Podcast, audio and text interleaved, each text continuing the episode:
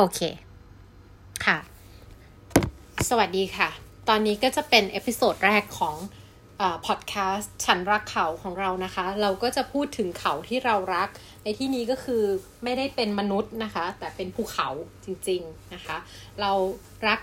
เทือกเขาหิมาลัยนะคะ เรามีความแบบลุ่มหลงหลงใหลในเทือกเขาหิมาลัย วันนี้แนะนำตัวก่อนนะคะ ก็ชื่อกิฟนะคะ ชื่อแต่จะเรียกตัวเองว่ากีบนะคะ ก็ยังไม่เคยไปเทรคอะไรมากมายหรอก แต่ว่าวันนี้เรามีแขกรับเชิญนะคะ คือพี่ป้อมนะคะเย้ค่ะพี่ป้อมค่ะพี่ป้อมพี่ป้อมเป็นพี่ป้อมเป็นไกด์ผู้เชี่ยวชาญของจะเราจะพูดชื่อบริษัทดีไหมพี่หรือว่า เราจะเก็บไว้ก่อน เก็บไว้ก่อนละกันค่ะพี่ป้อมเป็นไกด์อาชีพนะคะที่นำทริปทั้งทริปท่องเที่ยว แล้วก็ทริปปีนเขาเทรคกิ้งทั้งแบบ ระดับธรรมดาเบื้องต้น beginner ไปจนถึงแบบถ้าเกิดจะเป็นพีคที่ไม่ใช่แบบพีคยากๆนะคะ พี่ป้อมก็สามารถนำได้ใช่ไหมคะพี่ป้อม ได้ค่ะได้พาไปได้หมดแล้วค่ะแค่ไหนนี่ค่อยว่ากันค่ะ วันนี้วันนี้พี่ป้อมจะเป็นแบบแขกรับเชิญอของเรานะคะ วันนี้เราจะคุยกันเรื่องอเส้นทางเทรคกิ้งเทือกเขาหิมาลัยที่เราประทับใจกันนะคะ อันว่าหิมาลัยนั้นจริง ๆ มันมีหลายหลายเส้นใช่ไหมคะพี่ แต่วันนี้เส้นทางที่เราจะเลือกมาคุยกันวันนี้ก็คือ อะไรเอ่ยเอ่อเป็นทริปtrek หิมาลัยทริปแรกของพี่ละกัน โอเค ทริปแรกก็จัดหนักเลย Island Peak ค่ะ Island Peak นะคะ ซึ่งอยู่ที่เนปาลอยู่ที่เนปาลยอดนี้ความสูงยอดโดยประมาณที่ 6,200เมตรจากน้ำทะเล อืมหกพันสองคือเวลาเราพูดถึงยอดเขาเนี่ย เราจะพูดถึงระดับความสูงจากระดับน้ำทะเลนะคะ อย่างที่เรารู้กันกรุงเทพเนี่ยก็คือต่ำกว่าระดับน้ำทะเลใช่ใช่พื้นเพของเราเราอยู่อยู่ต่ำกว่าระดับน้ำทะเล แต่ทริปนั้นต้องไปปีนเขาที่สูงถึงหกพันประมาณหกพันสองสมิตนะคะถ้ายอดสมิตเลยเนี่ยที่หกพันสองร้อยเมตรจาก ระดับน้ำทะเล ซึ่งจริงๆอะจุดที่สูงที่สุดของประเทศไทยเราอะ ดอยอะไรนะพี่ ดอยอินทนนท์สูงเท่าไหร่คะ รู้สึกจะสองพันห้าสองพันห้าหรือสองพันแปดประมาณนั้นใช่ไหมคะไม่ค่ะไม่ไม่ถึงสามกิโลดีนะคะ แต่เนี่ยก็คือพี่ป้อมนะคะครั้งแรกเลยที่เป็นการ trekking ในเทือกเขาหิมาลัยก็ไปเลยหกพันจัดหนักเลยค่ะ เห็นเขาไปอยากไปกับเขามั่งแต่จริงๆกลุ่มนั้นอะ่ะเขาไป ไปเดินกันมาเยอะแล้วด้วย เขาไปเดิน Annapurna Circuit ไป Poon Hill ไป Everest Base Camp อะไรเขาก็ไปกันมาหมดแล้วแล้วเขาก็พอเขาก็เลย advance ของเขาไปจะมาปีนเขาที่ Island Peak แต่เราก็เห็นทั้งทั้งกลุ่มนั้นเพื่อนหมดเลย อยากไปด้วยลาออกจากงานพอดี ก็ตอนนั้นเป็นช่วงที่กำลังว่างแล้วแบบเป็นทริปมันค่อนข้างยาวคือไปทั้งหมด รู้สึกจะสิบสี่วันประมาณสิบสี่วัน ก็อาไป ไม่ต้องลางานแล้วนี่ไปเลย ซึ่งนี่แหละค่ะปัญหาของการนัดเพื่อนเที่ยวนะคะ เพราะว่าแต่ละคนอะก็จะว่างไม่ตรงกัน แล้วก็บางคนก็ไปมาแล้วประสบการณ์ก็ไม่เท่ากัน กลายเป็นว่าพี่ป้อมก็คือเป็นคนเดียวที่ยังไม่มีประสบการณ์เทรคเด็กน้อยมากในทริปนั้นเป็นเด็กน้อยมาก เพื่อนต้องคอยดูแล ในขณะที่เพื่อนๆเขาไปกันมาเบสแคมป์มาหลายที่แล้วใช่ไหมคะใช่ค่ะใช่โอเคงั้นงั้นพี่ป้อมจะพูดถึงการเตรียมตัว ที่จับพัดจับผูไปเนี่ยครั้งแรกนี้ก่อนไหมว่ายังไง อันนี้จะเล่าให้เป็นประสบการณ์แต่อย่าเอาเป็นเยี่ยงอย่างซะทีเดียว ต้องขอต้องเตือนไว้ก่อนใช่ไหมคะเพราะมันเป็นมันเป็นทริปแรกการเตรียมตัวทุกอย่างเราก็ไปแบบว่าไปแบบบ้านๆถูๆไถๆใช้อุปกรณ์ใช้ของเท่าที่ตัวเองมีเท่าที่ตัวเองจะหาได้ออของบางอย่างมันก็ไม่ได้โอเคสำหรับ ทริปแบบนี้ซะทีเดียว แต่เราก็ไม่อยากลงทุน เพราะเราก็ไม่รู้ว่าเราจะได้มาแบบนี้อีกไหม แต่จริง ๆแล้วเนี่ยถ้าถ้าเรามีอุปกรณ์ที่พร้อม เราก็จะไปได้อย่างมีความสุขมากกว่านี้ อันนี้อันนี้ไปแบบว่า อากาศมันค่อนข้างหนาว เสื้อผงเสื้อผ้าอะไรก็ใช้เท่าที่มี แล้วก็ เออซื้อบางอย่างก็ ต้องบอกว่าอะไรเป็นเป็นเสื้อกันหนาวเป็นของก๊อฟซื้อจากย่านทาเมลในในปานตรงนั้นแหละ ซึ่งซึ่งตรงนั้น คนที่ไปไปปีนเขาที่เนปาลจะรู้เลยว่าย่านนั้นก็มีขายอุปกรณ์ปีนเขาเสื้อผ้า เสื้อกันหนาวสำหรับปีนเขาเยอะแยะไปหมดแหละแต่ก็จะมีของก๊อปอยู่เยอะราคาถูก เราก็จะด้วยความที่เราก็อยากประหยัด เราก็ใช้แบบนั้นแหละอืมซึ่งปรากอัฏนก็ปรากฏว่าแบบนี้แหละห้าหกชั้นยังเอาไม่อยู่อะซึ่งอันเนี้ยก็จะเป็นที่มาของการอ่าเลือกซื้ออาอุปกรณ์ที่เหมาะสมกับเรา ซึ่งอันนั้นจะเป็น episode ต่อไปนะคะ วันนี้เราจะคุยกันก่อนให้พี่ป้อมอะอ่าบรรยายประสบการณ์ที่ได้ไป trekking เป็นครั้งแรก แล้วก็ได้ขึ้น summit ในทริปนั้นด้วยว่าเป็นยังไงถึงหรือไม่ถึงนะคะ เพื่อ เวลาคนฟังอะฟังแล้วจะได้เกิด inspire แล้วค่อยมาฟังว่าไอการถ้าอยากจะไปแบบนี้บ้างอะจะต้องเตรียมตัวยังไง แล้วเดี๋ยวค่อยว่ากันอ่าเดี๋ยววันนี้เราเราต้องเริ่มกันก่อนที่เราเริ่มที่ไหนดีพี่สุวรรณภูมิหรือว่ากาฐมาณฑุ เริ่มเริ่มที่จากจากการมาดูเลยก็ได้เราอะจะต้องบินจาก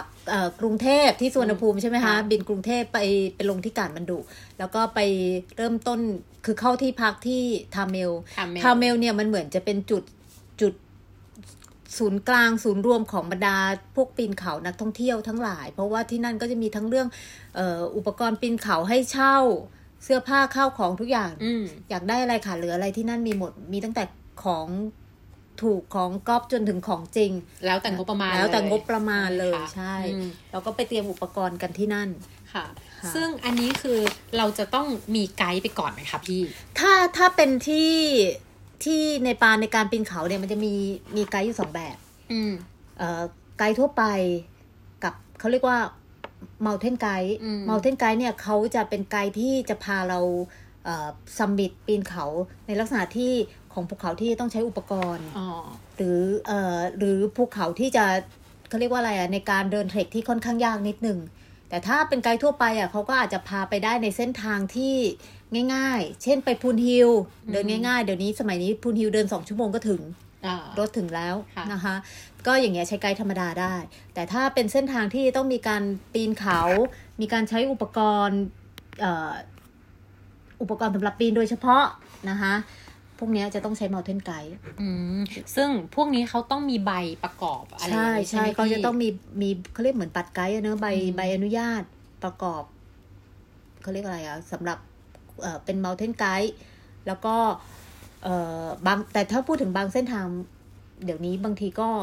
เอ่อนักท่องเที่ยวไทยบางคนก็อาจจะไม่ได้ใช้ไกด์ท้องถิ่น เดินเองได้อืมเส้นทางมันชัด เดินไม่ไกลไม่ยากมาก แต่จริง ๆอะถ้าจะให้ดีอะเราใช้ไกด์ท้องถิ่นจะดีที่สุดใช่เพราะบางครั้งเนี่ยเกิดอุบัติเหตุเกิดอะไรขึ้นมาอย่างน้อยอะเรามีบัดดี้มีคนอืมมีคนอืมคอยดูแลจริงถ้าเราไปเราไปคนเดียวเนี่ย เป็นอะไรขึ้นมาเนี่ยกว่าเขาจะรู้ว่าเราหายไปมานาน ใช่ค่ะคือมันจริง ๆ ตามระยะทางมันจะมีจุด checkpoint อืมเพราะมันจะต้องทำเรื่องขออนุญาต ใช่ไหมคะ ต้องทำเรื่องขออนุญาตเอ่อในการเข้าพื้นที่อื มค่ะมีมีเขาเรียกว่ามีใบอนุญาตเขาเรียกอะไรอ๋อนะที่เขาเรียกไอ้พว permit เออใบใช่ไหม permit คะใบอนุญาตอืมในการเข้าเข้าเขาเรียกว่าเป็น region หรือเป็นพื้นที่แต่ละพื้นที่ของอืมอืมอุทยานของที่นั่นอืมนะคะอ่าแต่ถ้าเราไปเองคนเดียวเนี่ย เราต้องจัดการเองทั้งหมด แต่กว่าเราจะถ้าสมมติเราเป็นอะไรขึ้นมาเนี่ย จากจุดเช็คพอยต์แต่ละจุดที่เราผ่านเนี่ย กว่าเขาจะเช็คได้ว่านักท่องเที่ยวหายไปอะอ่ามัมันใช้เวลาจริงผ่านไปหลายวันแล้วถึงรู้ว่าอ้าวควรจะ กลับมาแล้วแต่ยังไม่กลับมาอย่างเงี้ย อ่า เนี่ยแหละ มีปัญหา ยังไงคือเราไปกับอ่าไปกันเป็นกลุ่ม หรือมีคนนำทางไปก็จะดีกว่าใช่นะคะค่ะ แล้วอย่างในในทริปที่จะต้องใช้ mountain guide เนี่ยเส้นทางมันอันตรายแน่นอน เพราะมันต้องใช้อุปกรณ์ปีนเขา แล้วแล้ว mountain guide เนี่ยเขาจะรู้ว่าเอ่อจุดไหน มันเป็นยังไงอืมตรงนี้เส้นนี้เดินไม่ได้ ตรงนี้มันเป็นหน้าผา ตรงนี้มันอันตรายเขาจะรู้แล้วเขาจะพาเราไปในเส้นทางที่ถูกต้อง อืม ซึ่งการหาไกด์เนี่ยค่ะ พี่ป้อมหาไปตั้งแต่เมืองไทยเลย หรือว่าพี่ป้อมติดต่อที่ไหนคะพี่ ตอนนั้นทริปนั้นเพื่อนเป็นคนจัดการหมดเลย ก็คือเราตามตามๆเขาไปอืมเขาก็จะมีเอ่อมีเอเอเจนต์ที่โน่นที่รู้จักกันให้ติดต่อหา Mountain Guide ให้ หาไกด์ให้ ซึ่งมันจะมีในทริปนั้นมีทั้งไกด์กับ Mountain Guide อืมเขาก็เหมือนกับตัวไกด์ก็ไกด์ก็จะเหมือนกับแบบเป็นผู้ช่วยของ Mountain Guide เขาอีกทีนึงอ่าเขาก็จะชี้ชวนบอกว่าภูเขาลูกนี้นะ อันนั้นอันนี้ใช่ใช่ไหมคะใช่แต่เขาก็จะมาดูแลเราตั้งแต่ตอนที่เราไปถึงถึงการอ่ามาดูถึงอยู่ที่พักที่ย่านทาเมลพาเราเช็คอุปกรณ์เราทั้งหมดเลย ตอนนั้นน่ะที่พี่ไปกับกลุ่มเนี้ย ตอนที่ อยู่ในไทยเนี่ย กลุ่มนี้ก็จะเป็นกลุ่มที่เดินป่าด้วยกันอ่าแล้วหลาย ๆ คนก็จะเป็นตอนนั้นพี่จะมีเล่นพวกเรียกว่าเออเล่นโรยตัวอ่าโรยตัวน้ำตกนะโรยตัวหน้าผา เราก็จะมีอุปกรณ์บางส่วนเป็นของเราอ๋อพวกเชือก พวกเชือก พวกฮาร์เนส พวกเอ่อเอ่ออุปกรณ์ปีนผาโรยตัว เราก็จะมีส่วนตัว เราก็จะเอาอุปกรณ์พวกนี้ไปติดตัวไปด้วย จะได้ไม่ต้องไปเช่าที่โน่น เช่าเพิ่มแค่บางอย่าง ซื้อเชือกเพิ่มแค่บางอย่าง เพราะอย่าง harness มันก็ต้องขึ้นอยู่กับไซส์ของตัวเราด้วยใช่ใช่ไหมค่ะคะใช่อืมอ่าแล้วก็เอ่อพอไปถึงเราก็ต้องโชว์อุปกรณ์ให้ไกด์เขาดูแล้ว ให้มาเทนไกด์เขาดูว่าอ่าอุปกรณ์เราใช้ได้ไหมอืมถูกต้องไหมแล้วต้องขาดเหลืออะไรเพิ่มเติมเขาก็จะพาไปทำเมลพาไปร้านขายอุปกรณ์ ในย่านอืมทาเมลว่าให้ไปซื้อเชือกอันนี้เพิ่มเติมเพราะมันจะต้องมีเชือกเลสคิวอ่าอ่าพวกเนี้ยที่เราจะต้องติดตัวของเราเอาไว้คนละ คนละชุดคนละชุดอ๋อออ่าเราก็ไปซื้อเพิ่มเติม แล้วเขาก็ไปถึงที่โน่นเขาก็จะมีสอนผูกเงื่อนสอนการใช้อุปกรณ์แต่จริงๆก็แต่ละคนหลาย ๆ คนที่ในกลุ่มก็จะที่เล่นมีพื้นฐานอ่มามีอยู่พื้นฐานแล้วบ้างอยู่อ่าแล้วอะไรอย่างเงี้ยค่ะเพราะว่าพี่ป้อมปีนผาโรยตัวอยู่ที่เมืองไทยอยู่แล้ว พี่ป้อมก็เลยสามารถที่จะตัดสินใจไปร่วมกับทริปนี้ได้ เพราะถ้าอย่างเป็นกิฟต์เนี่ยคือ ไม่มีพื้นเขาก็อาจจะไม่ให้ร่วมทริปอย่างนี้ด้วยหรือเปล่าคะเวลาเราเลือกเออ คนที่มา join group เนี่ย มันก็ต้องมีนิดนึงด้วยหรือเปล่าว่าคนนี้เขาหนึ่งความฟิตจะได้ด้วยกันไหมสองคือมันมันเขาเขามีพื้นฐานอ่าการเดินการอะไรมาบ้างอย่างนี้มันมีผลไหมคะพี่เวลาเราเลือกผู้ร่วมทริป ก็มีผลนะ เพราะเออแต่ถ้าทริปนี้มันเป็นทริปหนัก ถ้าเรารู้ว่า เอ้ย เพื่อนคนเนี้ยดูแล้วไม่น่าไหวเออเราก็อาจจะต้องคัดเลือกกันนิดนึเองอค่ะ ว่าเขาไปด้วยกันได้ไหมคือเสียเงินจ่ายเงินไปถึงขนาดนี้แล้ว ถ้าไปไม่ไหวเราก็เสียดายแทนเขาอืมแล้วก็มันเป็นอะไรขึ้นมาในระหว่างทางเนี่ย เส้นทางเนี้ย มันมันก็หลาย ๆ ช่วงมันก็ค่อนข้างอันตรายอ่ถ้าเขาค่ะเป็นอะไรขึ้นมามันก็ นะ มันก็รับผิดชอบกันไม่ไหวใช่นี่ยแล้วค่ะเขาก็จะไม่สนุกด้วยอืมป่วยขึ้นมาระหว่างทางก็แย่แล้ว ใช่ค่ะ อันนี้ก็ต้องแบบเวลาเราเอ่อไปเส้นทาง เรียกว่า trekking หรือ expedition หรืออะไรก็ตามอย่างเงี้ยเนาะเราก็ต้องเอ่อเขาเรียกว่าอะไรประเมินตัวเอง ว่าเราอยู่ความฟิตระดับไหน เราก็ต้องให้คนคนอื่นที่เป็นผู้ร่วมทริปแบบประเมินเราด้วย เพราะบางทีเราคิดว่าเราฟิต แต่ว่าเอาจริง ๆ คือ พอเทียบกับคนอื่นแล้วเราไม่ได้อยู่ในระดับที่เรียกว่าเขาจะพาเราไปด้วยได้ ใช่ใช่แต่ทีนี้ว่ากลุ่มเนี้ยเป็นกลุ่มที่เที่ยวด้วยกันมานานอ่ารู้ใจเรารู้ใจเราก็อ่าทูทูทูไถไถไปกับเขาได้ทั้งที่ทั้งที่เขาก็ไปกันมาหลายเส้นทางแล้ว แต่เรายังไม่เคยไป ก็ยังแบบเออดีนะเพื่อนทั้งเพื่อนทั้งพี่เขาก็ยังอนุญาตให้เราไปด้วยได้อะไรเงี้ยแต่เราก็จะรู้ตัวแล้วเราก็ต้องยอมรับในในเงื่อนไขที่ว่าถ้าเราไม่ไหว เราก็จะไม่เป็นภาระเขาอ่าเขาก็ให้เขาไปต่อซะเราก็ต้องมีเพื่อนสนิทแยกกไปลับด้วยกันก็เราก็จะไม่ถ่วงเพื่อนไว้อืมให้เขาไปต่อเราก็กลับ โอเค ก็คืออย่างเวลาเรากลับเนี้ยเราก็ต้องคิดไว้ก่อนด้วยเปล่าว่า แล้วใครจะเดินกลับกับเรา อาจจะต้องแบ่งลูกหาบมาสักคนหนึ่งอ๋อแบ่งลูกหาบเพื่อมามาเอ่อนำทางเรา แล้วก็คอยดูแลเราเนี่ยแล้วก็ติดต่อเอ่อที่พักในจุดต่างๆ ที่เราต้องเดินกลับอีกทีหนึ่งเพราะอย่างนี้คือเวลาเราไป ต้องบอกว่าเวลาเราไปเดินเส้นทางที่เรียกว่าเทรคการเทรคกิ้งหรือการอ่าขึ้นซัมมิตอะไรเนี้ย เราไม่ได้แบกสัมภาระเองทั้งหมด ถูกไหมคะพี่เราต้องใช้ลูกหาบ ใช่ไม่ไหวค่ะ ไม่แข็งแรงขนาดนั้น คือ คือจริง ๆ ปกติเดินป่าในไทยอะแบกของเองอ๋อแต่ที่นั่นเนี่ย เราจะไม่คุ้นเคยในสภาพภูมิประเทศอ่าแล้วก็เขาเรียกอะไรอะไรนะเอ่อระดับความระดับสูคงวามสูง ระดับความสูง แล้วก็เวลาระดับความสูงขนาดเนี้ย ออกซิเจนมันต่ำอืมเราก็จะเหนื่อย เวลาเดินก็จะเหนื่อยมาก แล้วเราก็ไม่ใช่คนไม่ใช่คนภูเขา ไม่ใช่ไม่ใช่คคนนพื้พื้นนที่ที่เขา ที่ไปอยู่ระดับความสูงสามสี่พันแล้วยังวิ่งได้อะอ่าตรงนั้นนะแค่พอช่วงที่ความสูงประมาณสักห้าพันเดือนสิบเก้าก็หอบแล้วอะค่ะ ถ้ายังต้องแบกของเองอีกไม่น่าจะรอด เราก็เซฟตัวเอง ใช้เงินแก้ปัญหา ก็คือจ้างจ้างลูกหาบจ้างลูกหาบแต่ฝรั่งที่เขาไปเทรคเก่งๆอะเขาก็แบกของเองนะอ่าของเขาก็ดูไม่เยอะด้วยทำไมของเราเยอะก็ไม่รู้ กลัวไปหมด กลัวว่าเดี๋ยว เดี๋ยวจะอะไรนะ เออจะหนาวตายเดี๋ยวไอ้นั่นไม่พอไอ้นี่ไม่พออะไรอย่างเงี้ย จริงค่ะพี่หนูว่าเรื่องประเด็นความหนาวเนี่ย มันเป็นที่มาของการเป็นมนุษย์แบกของของชาวชาวเซาท์อีสเอเชียอย่างเราเราเพราะเราอยู่เมืองร้อนไง แล้วเราก็จะแบบเออของของที่เราต้องขนไปมันต้องอุปกรณ์กันหนาวนู่นนี่นั่น แต่ในขณะที่ฝรั่งก็คือแบบก็ฉันชินกับความหนาวใช่มันมันใช่ยังไงอะไรเงี้ยอยู่กับหิมะเห็นเขาใส่ดูแต่งตัวดูบ้างบางๆแต่เรานี่เสื้อใช่ห้าตัวหกตัวยังนั่งหนาวอยู่เลยอะแล้วก็นี่อย่าไปแต่งตัวเอาอะไรหนาวมากเลยเอาอะไรกับกรุงเทพที่แบบพอ25 องศาแล้วเราเอาผ้าพันคอมาใส่ขณะที่เมืองนอกเขาแบบว่าบิกินี่กันแล้วเราก็แบบเออมันก็เลยอ่าใช่จริงแต่เคยเห็นเวลา speed ฝรั่งเดินกับ speed คนเอเชียเดินมันต่างกันเยอะมากเลย คือหนึ่งความสูงเนาะขาช่วงขาเขาว่าใช่มันยาวกว่าใช่เราสองคือเหมือนปอดเขามันมันจะดีกว่าหรือยังไงก็ไม่รู้คือคือเขาสามารถชึบชับชึบชับก็เดินยังไงก็ไม่ทันอะเพราะฉะนั้นคือเอาจริงเวลาที่พี่ป้อมบอกว่าเลือก partner ในการร่วมทีมอะมันก็ต้องดูเชื้อชาติด้วยเนาะคือถ้าอย่างเราอะ เป็นมนุษย์เอเชียเตี้ยป๊อกไปร่วมกับกลุ่มคนอ่าฝรั่งไปไป join group join ทริปกับเขานี่สูงร้อยเก้าสิบร้อยแปดสิบกันหมด เป็นฝรั่งหมดเลย แล้วเราร้อยห้าสิบอยู่คนเดียว คือจะบอกว่าต่อให้เราฟิตแค่ไหน เราก็เดินไม่ทันมันจริงๆ เพราะช่วงขามันได้เปรียบกว่าเราอยู่แล้วอะใช่แล้วเวลาที่เราแบบเดินในกรุ๊ปอย่างเงี้ยเนาะ แล้วถ้าเรารั้งท้ายอะมันใจมันไม่โอเคเลยอะมันจะแบบมีความรู้สึกว่าเป็นภาระใช่เป็นภาระเขาแล้วก็กลัวเขารำคาญใช่เดินเขาไปถึงไหนแล้วไอ้นี่ยังไปไม่ถึง หายไปไหนก็ไม่รู้จงค่ะงั้นงั้นเดี๋ยวพี่ป้อมเล่าก่อนดีกว่าว่า ตอนที่พอเตรียมอุปกรณ์เรียบร้อยแล้วจากจากกาดมันดุแล้ว แล้วเราไปที่ไหนต่อคะพี่จากนั้นเราจะต้องบินไปลงที่สนามบินลุกลาถูกไหมคะ เพื่อที่จะไปเส้นอ่าเส้นไอแลนด์พีคใช่ซึ่งค่ะใช่มันจะเป็นเส้นเดียวกันกับที่เขาเดินไปเอเวอเรสต์เบสแคมป์ถูกไหมใช่พี่ค่ะมันจะทับเส้นกันอยู่ประมาณสามสี่วันเอ่อประมาณค่สามสี่วันแล้วมันก็จะมีแยกออกไป แยกแยกแยกเส้นทางกัน เส้นทางที่ไปเอเวอเรสต์เบสแคมป์ก็จะไปอีกทางหนึ่งอืมแล้วก็ไอไอซ์แลนด์พีก็จะไปอีกทางทางหนึ่งค่ะแล้วจากตรงจุดที่แยกกันนานไหมคะ กว่าจะเอ่อหมายถึงว่าใช้เวลาอีกจากตรงนั้นอีกกี่วันถึงจะ ขึ้นถึงยอดหรือที่เรียกว่าซัมมิตจากวันวันแรกที่เดินเนี่ยโอ้ทริปเนี้ยจริง ๆ ตัดวันออกไปด้วย คือควรจะได้เออจริง ๆ แล้วควรจะได้เขาเรียกอะไรปรับระดับความความสูสูงงอ่าอ่า ที่นำเชอืมก็ไม่ปรับกัน เวลาน้อย ทุกคนทุกคนไปแบบว่าบ้าๆบอๆกันอะ่ะ คือ คือตามโปรแกรมแล้วเราควรจะต้องปรับความสูงที่นั่นจะต้องนอนนำเชสองคืนค่ะการปรับ ความสูงก็คือว่า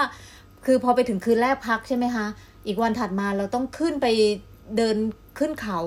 ในจุดที่สูงกว่าที่พัก แล้วก็กลับลงมาพักที่เดิม แล้วอีกวันเราก็ค่อยออกไปค่อยออกตามทางโปรแกรนี้มไปคือเพื่อให้ร่างกายมันยังไงนะคะพี่ปรับปรับร่างกายให้อยู่ในระดับเอ่อความสูง คือเรียกว่าอะไรให้ให้ ให้ให้มันชินให้มันชินกับระดับความสูงอ่าให้มันชินกับระดับความสูงอืมณตรงนั้น แล้วเมื่อถึงเดินไปอีกถึงจุดหนึ่งความสูงขึ้นไปเรื่อยๆ เราก็ต้องพักเพื่อปรับระดับอีกอืมเป็นอย่างนี้ยไปเป็นช่วงค่ะ ทีนี้คืออย่างจากกาดมันดุเนี่ยรู้สึกกาดมันดุจะแค่เท่าไหร่เองไม่ถึงพันใช่ไหมพี่ไปถึงนำเชนำเชคือเมืองต้องบอกก่อนว่านำเชคือเมืองๆเราเราเราบินไปลงลุกลงลุกลาลุกอ่าพอบินลงลุกลาลุกลาเนี่ย จะให้เล่าถึงสนามบินนี้ไหมอีกไหมไม่ให้สนามเล่าสนามบินนี้ก่อนไหมนี่ก็แบบเป็นไว้อีก episode หนึ่งไหมสนามบินลูกลานี่คือถ้าใครอยากรู้ว่ามันเป็นยังไงต้องมาติดตามกัน episode หน้านะคะ มันเป็น drama story มากๆที่ทุกคนจะต้องมา มันเป็นสนามบินที่ติดหนึ่งในสนามบินที่อันตรายที่สุดในโลกใช่ น่ากลัวมาก ใช้แต้มบุญเยอะมากมีทริปนั้นใช้แต้มบุญไปเยอะแล้ว มันจะมามาเกือบจะหมดแต้มบุญกับทริปที่สองที่บินไปลงลูกลานี่แหละ อันนั้นเดี๋ยวไว้เล่าอีกทีหนึ่งเส้นก็พอบินลงลูกลาแล้วเราก็จะต้องเดินระดับไปความสูงของลูกลาตรงนั้นเนี่ยมันน่ารู้สึกจะสองพันกว่าแล้วอ่าตรงนั้นสองพันกว่า แล้วก็เออเราจะต้องเดิอันนนี้พี่ป้อมต้องเล่าเล่าให้คนที่ไม่เคยไปนิดนึงว่าจากจากตรงที่เราไปแบบ ไม่ถึงพันตรงตรงไอ้กาดมันดุแล้วเวลาเราไปลงลูกลาที่สองพันนี้เรายังไม่รู้สึกอะไรถูกไหมพี่ตอนนั้นยังไม่รู้สึกอ่าระดับสองพันกว่ามันมันก็มันคือมันมันยังรู้สึกจะยังไม่ในช่วงสองพันต้นๆเนี่ยเรายังโอเคยังเพราะเหมือนโอเคเราเพราะว่าดอยยอดดอยที่สูงที่สุดของเราก็ยังสองพันห้าอ่าเนาะเราก็ยังไม่รู้สึกอะไร ก็ยังพอบินไปถึงปุ๊บ เราก็ต้องเดินต่อเลย คือไม่ได้พักเลยก็คือออกเลยออกคืเลยไปนอนที่ รู้สึกจะเอาพันพี่โปถึงเช่กี่ก่โมอนงตอนนั้น ตอนนั้นบินเช้าบินแต่เช้าอ่าไปการที่จะบินไปลุกลาเนี่ย เราต้องซื้อตั๋วรอบเช้าสุดอ่เพราะว่าที่นั่นน่ะอากาศไม่ค่อยดี ถ้าบินบ่ายเมื่อไหร่เนี่ยโอฟ้ากาสปิดฟ้าปิดจะเจออากาศไม่ดีแล้วค่อนข้างอันตรายอืมทุกคนก็จะแบบพยายามที่จะให้ได้รอบเช้าที่สุดอืมแต่ก็ต้องรอรุ้นอีกว่าอากาศฝั่งทางลูกลาเป็นไง ถ้าอากาศไม่ดี flight มันก็จะแคนเซิล Delay แล้วก็ใช่ไหม delay คะไปเรื่อยๆ รอจนกว่าว่ามันจะบินได้ไหมอืมเคยมีบางคนต้องรอ คือวันนั้นต้อง cancel ไปทั้งวัน หรือบางคนต้องรอหลายวันเลยกว่าจะบินได้เออการที่จะไป trek ที่จะต้องบินลงลูกลาเนี่ย แต่ละคนจริง ๆ ควรจะต้องเผื่อวันใช่เผื่อวันสำหรับการโดน cancel flight ซึ่งมันเป็นมหากาพย์มากในลูกลาเนี่ยเดี๋ยวเราต้องมามากันอีกเอพิโซดวันนั้นโชคดีได้บินอ่าบินลงแต่บินตามเวลาเลยคือแต่เช้าก็บินได้อืม แล้วบินแล้วก็พอไปถึงเนี่ยมันบินแค่สักประมาณชั่วโมงกว่าเองนะเออแต่มันเป็นชั่วโมงกว่าที่จะยาวนานที่สุดเท่าที่คนจะจินตนาการได้ ชั่วโมงกว่าแล้วก็พอบินลงแล้วก็เดินเลย อืมเดินไปเดินไปที่นำเชไม่ไม่ไม่อ่าที่ไหนก่อนรู้สึกจะพันโบเช่จำจำชื่อพันโบเช่อ๋ออ่าไปไปลงหมู่บ้านแรกก่อนค่ะ แล้วก็ ต่อด้วย พอจบที่หมู่บ้านแรกนอนพักคืนนึง เดินไม่ไกลมากเดินอยู่แค่สักเท่าไหร่เองสามสี่ชั่วโมงก็ถึงอืมแล้วก็จากเอ่อพันโบเช่ก็ไปที่นำเชอ๋อนำเชนี่สูงเท่าไหร่คะพี่นำเชตรงนั้นสามพันกว่าละอะเริ่มมีอาการหรือยังแบบแล้วคนในกลุ่มบางคนเริ่มเป็นอ๋อแต่พี่ยังไม่มีอาการแต่ก็จะเริ่มรู้สึกเหนื่อยอืมจะเริ่มรู้สึกเหนื่อยคือ นำเชเนี่ยเป็นหมู่บ้านใหญ่หมู่บ้านสุดท้าย เขาเรียกกันว่าเหมือนเป็นเมืองหลวงของเชอร์ปาอ่าคือเป็นหมู่บ้านใหญ่ที่เอ่อตรงนั้นเนี่ย มีโรงพยาบาล อืมแล้วก็เอ่อ มีอุปกรณ์ข้าวของ trekking อะไรขายเหมือนอืมอืมที่ทาเมลทุกอย่างอืมขาดเหลืออะไรจากทาเมลมันยังที่เนี่ยเป็นที่สุดท้ายที่เราจะช้อปปิ้งได้อีก หนูเคยเห็นมันมีร้านทำสีผมด้วยพี่หนูเองจริงไม่ปะคิดว่าใครมันจะทำสีผมก่อนขึ้นเอเวอเรสต์แต่มีมีแบบเหมือนฉายหนังด้วยนะเออมันมีเออมันมีมันมีแบบเหมือนโรงหนังฉายหนังเอาเป็นว่าอะไรอมันย่างเงี้ยเป็นเมืองที่เจริญค่อนข้างเจริญแล้วมีฟ a ซิลิตี้ค่อนข้างครบอ่าแต่มันก็เป็นเป็นที่สุดท้ายแล้วหลักก่อนที่เราจะ ก้าวเข้าสู่ความเวิงว้างที่จะไม่ไม่ค่อยมีบ้านมนุษย์ละหลังจากนั้นอ่าที่นี่นอกจากเอ่อเดินมามันก็ยังมีฮอลล์มาได้นะ อ๋อมีฮอลล์มาฮอลล์แบบฮอลล์ท่องเที่ยวอะค่ะ อ๋อค่ะ แล้วมันอย่างนี้มันจะเท่าไหร่พี่เที่ยวหนึ่งก็มันรู้สึกจะเหมือนสองสามหมื่นโอ้โดยประมาณนะคะ เที่ยวหนึ่งคือมาถึงแล้วก็อ๋อเที่ยวเที่ยวแล้วก็อ๋อกลับอะไรอย่างเงี้ยค่ะอ๋อคล้ายค่ะๆเป็นไฟล์แต่ขาเดียวนะอ๋อ สองสามหมื่นนี่คือขาเดียวนะ ไม่ใช่ไปกลับนะ หนูยอมเดิน เอาจากสนามบินไปแล้วกันถ้าอย่างเขานั้นบินมาจากกาดมันดุเลยอ๋อแล้วแต่ถ้าเป็นฮอลเลสคิวที่ฮอพยาบาลสำหรับเอ่อรับส่งคนที่ป่วยจากเอ่ออาการแพ้ความสูงอ่าอ่าค่ะ AMS อะค่ะอันนั้นก็จะสักสองสามแสนอ๋อเพราะว่ามันจะต้องมีอุปกรณ์การแพทย์จริงแล้วจริงก็มีบุคลากรทางแพทย์อยู่ที่อืมฮอด้วยประจำมันไม่ใช่ไหฮอคะท่องเที่ยวราคาก็เลยจะค่อนข้างสูงกว่าอ๋อค่ะ แล้วอย่างนี้คืออ่าเมื่อกี้พี่ป้อมบอกว่านำเชเป็นหมู่บ้านของเชอปา มีบางคนผู้ฟังบางคนอาจจะยังไม่รู้จักว่าเชอปานี่คืออะไร พี่ป้อมอาจจะต้เชองออปาธิบายเป็นดงเป็นเหมือนเอ่อชนเผ่าเนาะอืคมล้ายๆเป็นชนเผ่าที่ชนเผ่าหนึ่งของ ของของเนทางปาเนปาลลค่ะค่ะเพราะเขาก็จะเป็นคนที่เป็นชนเผ่าที่อยู่ในพื้นที่สูง อืมอยู่กับภูเขาสูงใช่คือจริง ๆ หนูว่าหนูมีความเชื่อส่วนตัวของหนูว่าเขาเป็นเลียงผากับชาติมาเกิดเขาอยู่กับภูเขาสูงในจากระดับน้ำทะเลสี่ห้าพันได้สบายสบายๆค่ะเขาจะเป็นแบบกลุ่มที่มีความคือเหมือนเกิดมาคุ้นชินกับสภาพภูมิประเทศและสภาพภูมิอากาศ สามารถทนอยู่บนเอ่อสถานที่ที่มันแบบ หนาวเหน็บสูงขาดอากาศแล้วยังออกซิสาเจมารถนต่ำๆอยู่ได้ ใช่แล้วยัวิ่งงวิ่เล่งนได้ได้อีกในขณะที่เราคือแค่ยืนลุกขึ้นยืนเราจะไม่ไหวแล้ว แต่เขายังวิ่ง วิ่งเตะบอลกันอยู่ที่นั่นได้อะค่ะ มีสนามฟุตบอลอะไรอย่างเงี้ยซึ่งก็คืออันนี้คือเป็นหมู่บ้านของเชอร์ปา ก็คือจะเต็มไปด้วยอ่าคนที่มีความสามารถเหล่านี้ที่จะนำนักท่องเที่ยวไปสู่ เส้นทางต่างๆ ที่ยากๆ เช่น การขึ้นยอดเอเวอเรสต์เบสแคมป์หรือการขึ้นยอดไอแลนด์พีคหรือยอดต่างๆ ที่อยู่บริเวณนั้นมีเมลาใช่ไหพีกคะมีอะไรที่อย่างยอดเมลาพีกก็จะเป็นอีกยอดหนึ่งที่คนนิยมไปปีน คนไทยก็ชอบไปอืมยอดเมลาพีคนี่สูงเท่าไหร่คะพี่ไม่เกินแน่ใจว่า6,000ไหมเกินค่ะ เกินน่าจะอืมน่าจะจำไม่ได้ไม่แน่ใจเหมือนกัน น่าจะประมาณเกินหกพันนี่แหละ ทีนี้หกคืเจ็ดอพันหกอย่างพันแหละอย่างเมื่อกี้ที่พี่ป้อมบอกว่าเอ่อการขึ้นซัมมิต หรือที่เราการขึ้นสู่จุดสูงสุดของยอดเขานั้นๆนะนะคะ เราจะเรียกว่าการขึ้นซัมมิตพีกันเนาะะมันจะมีแบบของของบางยอดเนี่ยมันก็จะเดินเดินไปเรื่อยๆ จนถึงก็มีอย่างนั้นเขาเรียกว่าไม่ต้องใช้ไม่ต้องใช้อุอุปปกกรณ์รณ์ แต่อย่างไอแลนด์พีคนี่คือต้องมีหนึ่งก็คือต้องมีอุปกรณ์ใช่สองต้องมีทักษะปีนผาโรยตัวใช่ไหมค่ะคะพี่ป้อมค่ะอะแล้วอย่างนี้คือสมมุติว่าพอไปถึงตรงนั้นเราก็จะได้จุดที่เตรียมอุปกรณ์ครั้งสุดท้ายละ เช็ค พอยต์สุดท้ายก่อนที่เราจะไปจากหมู่บ้านนี้แล้วก็จะไม่หาซื้ออุปกรณ์อะไรไม่ได้แล้ว เพราะฉะนั้นคือตรงเนี้ยต้องต้องพร้อมต้องพร้อมต้องพร้อมห้ามทำหล่น คือ คือถ้าใครทำอุปกรณ์หายหลังจากนี้ก็คือไม่มีแล้วถูกไหมคะจริง ๆ มันจะมีจุดสุดท้ายที่หมู่บ้านก่อนที่เราจะไปไปตรง base camp ของอ๋อ Island Peak แต่ที่ค่ะนั่นอะมันจะไม่ใช่ไม่ใช่จุดที่จะเป็นแบบ จะไปเช่าเสื้อกันหนาวเช่าถุงนอนอ๋อออะไรอย่างนี้แล้วไง แต่มันจะเป็นจุดที่เออมันจะมีพวกรองเท้า crampon เอ้ยรองเท้าบูทอ่า crampon ให้ไปเช่าอยู่ตรงนั้นได้ ไม่ต้องแบกตั้งแต่นัมเช เพราะรองเท้าข้างหนึ่งก็หนักก็เกือบหนักกิโลกว่า ข้างเรานึงหนักกิโลกว่า ถ้าแบกตั้งแต่จากนัมเชจะแย่เอาก็จะตรงนั้นนะเขาจะเป็นจุดสุดท้ายที่ให้เราไปเช่าเอ่อ crampon เช่า crampon ก็คือไอตัวเหมือนหนามหนามเป็นหนามหนามๆอะค่ะที่เอาไว้ เกาะเท้าเกาะเกาะกับรองเท้าบูทอีกทีหนึ่งอ่าที่เอาไว้เดินกับพื้นน้ำแข็งพื้นหิมะอะค่ะให้มันจิกจิกน้ำแข็งไม่ให้ใช่ลื่นไม่ให้นั่นไปนะคะ ซึ่งอันเนี้ยเอ่อต้องต้องบอกก่อนว่าต้องอธิบายบางคนที่ฟังอาจจะไม่แน่ใจว่า base camp ที่เราพูดถึงเนี่ยมันคืออะไร พี่ป้อมลองอธิบายก่อนค่ะว่า base camp เนี่ยมันมีไว้ทำไมแล้วมันยังไงอะไรเงี้ยคือค่ะตามเส้นทางที่เดินเนี่ย ช่วงช่วงอย่างอย่างที่บอกก็คือมันก็จะผ่านหมู่บ้านต่างอืมๆจนไปถึงจุดที่เป็น base camp อืม base camp ก็คือเป็นจุดที่เราจะต้องเตรียมตัว เตรียมตัวใน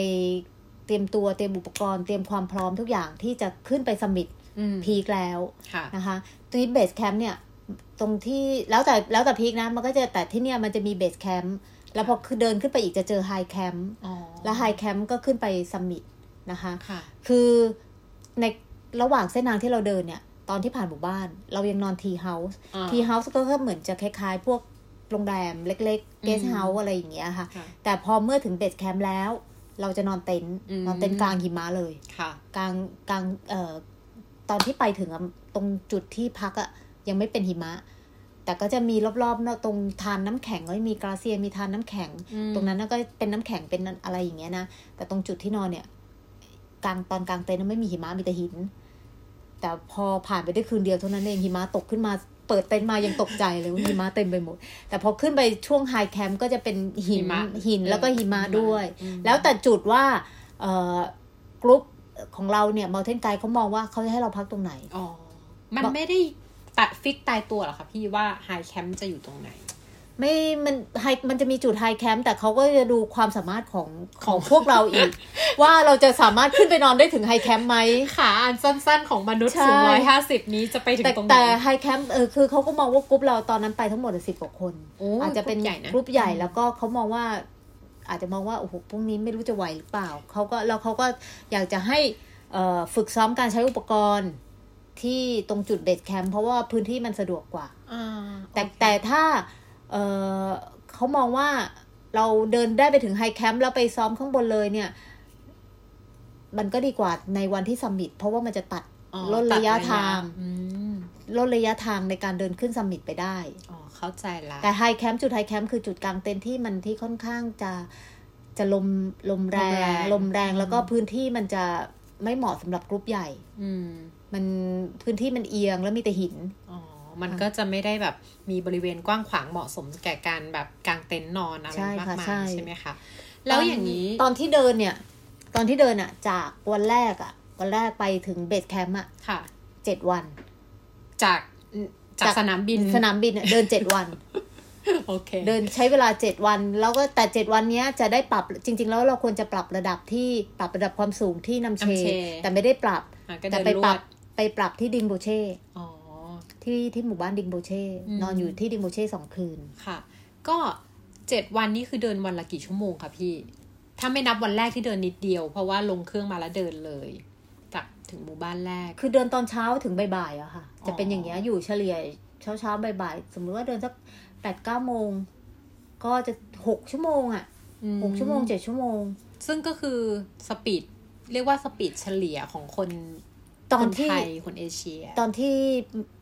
ตอนช่วงที่เดินเนี่ย ไม่ว่าเราจะเดินเร็วอยู่เมืองไทยเราจะ step เราจะเร็วแค่ไหนก็ตาม แต่พอไปถึงที่นั่นอะไกด์จะคอยเตือนตลอดเลยว่าให้ slow slow อ๋อ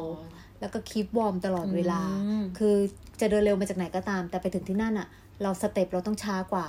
อืมปกติของเราอืมเพราะเพราะที่นั่นอากาศเอ่ออย่างที่บอกว่าในระดับความสูงออกซิเจนมันต่ำค่ะ มันมีโอกาสที่จะแพ้ความสูงอ่าเป็น AMS ทุกอย่างจะต้องช้าหมดเลย เราจะมากระโดดโลดเต้นบนนั้นไม่ได้อืมจะหันซ้ายหันขวาจะถ่ายรูปอะไรก็ต้องค่อยๆ ช้า เดินก็ต้องช้าอืมๆเป็นการอันเนี้ยรักษาเขาเรียกว่าอะไรอะเออถนอมร่างกายถนอมร่างกายเพื่อไม่เอ่อไม่ให้ตัวเอง เป็น AMS อะค่ะ ซึ่งเดี๋ยวเราจะต้องมีอีก episode หนึ่งในการพูดถึงเจ้า AMS ตัวนี้ หรืออาการแพ้ความสูงนะคะ แต่เอาเป็นว่า episode แรกเราอาจจะคุยกันไปก่อนว่าการไปเทรคกิ้งในที่สูงระดับน้ำจากระดับน้ำทะเลมาก ๆ นั้น มนุษย์เราอะปกติแล้วจะมีอาการแพ้ความสูง ซึ่งอันเนี้ยเราต้องเฝ้าระวังระหว่างที่เราเดิน ข้อหนึ่งที่พี่ป้อมบอกว่าไกด์ ไกด์คอยเตือนก็คือว่าการเคลื่อนไหวต่างๆ จะต้องไม่เร็วเกินไปลุกนั่งอะไรอย่างเงี้ย ต้องค่อยๆดูตัวเอง ต้องค่อยๆจิบน้ำด้วยอ่าจิบน้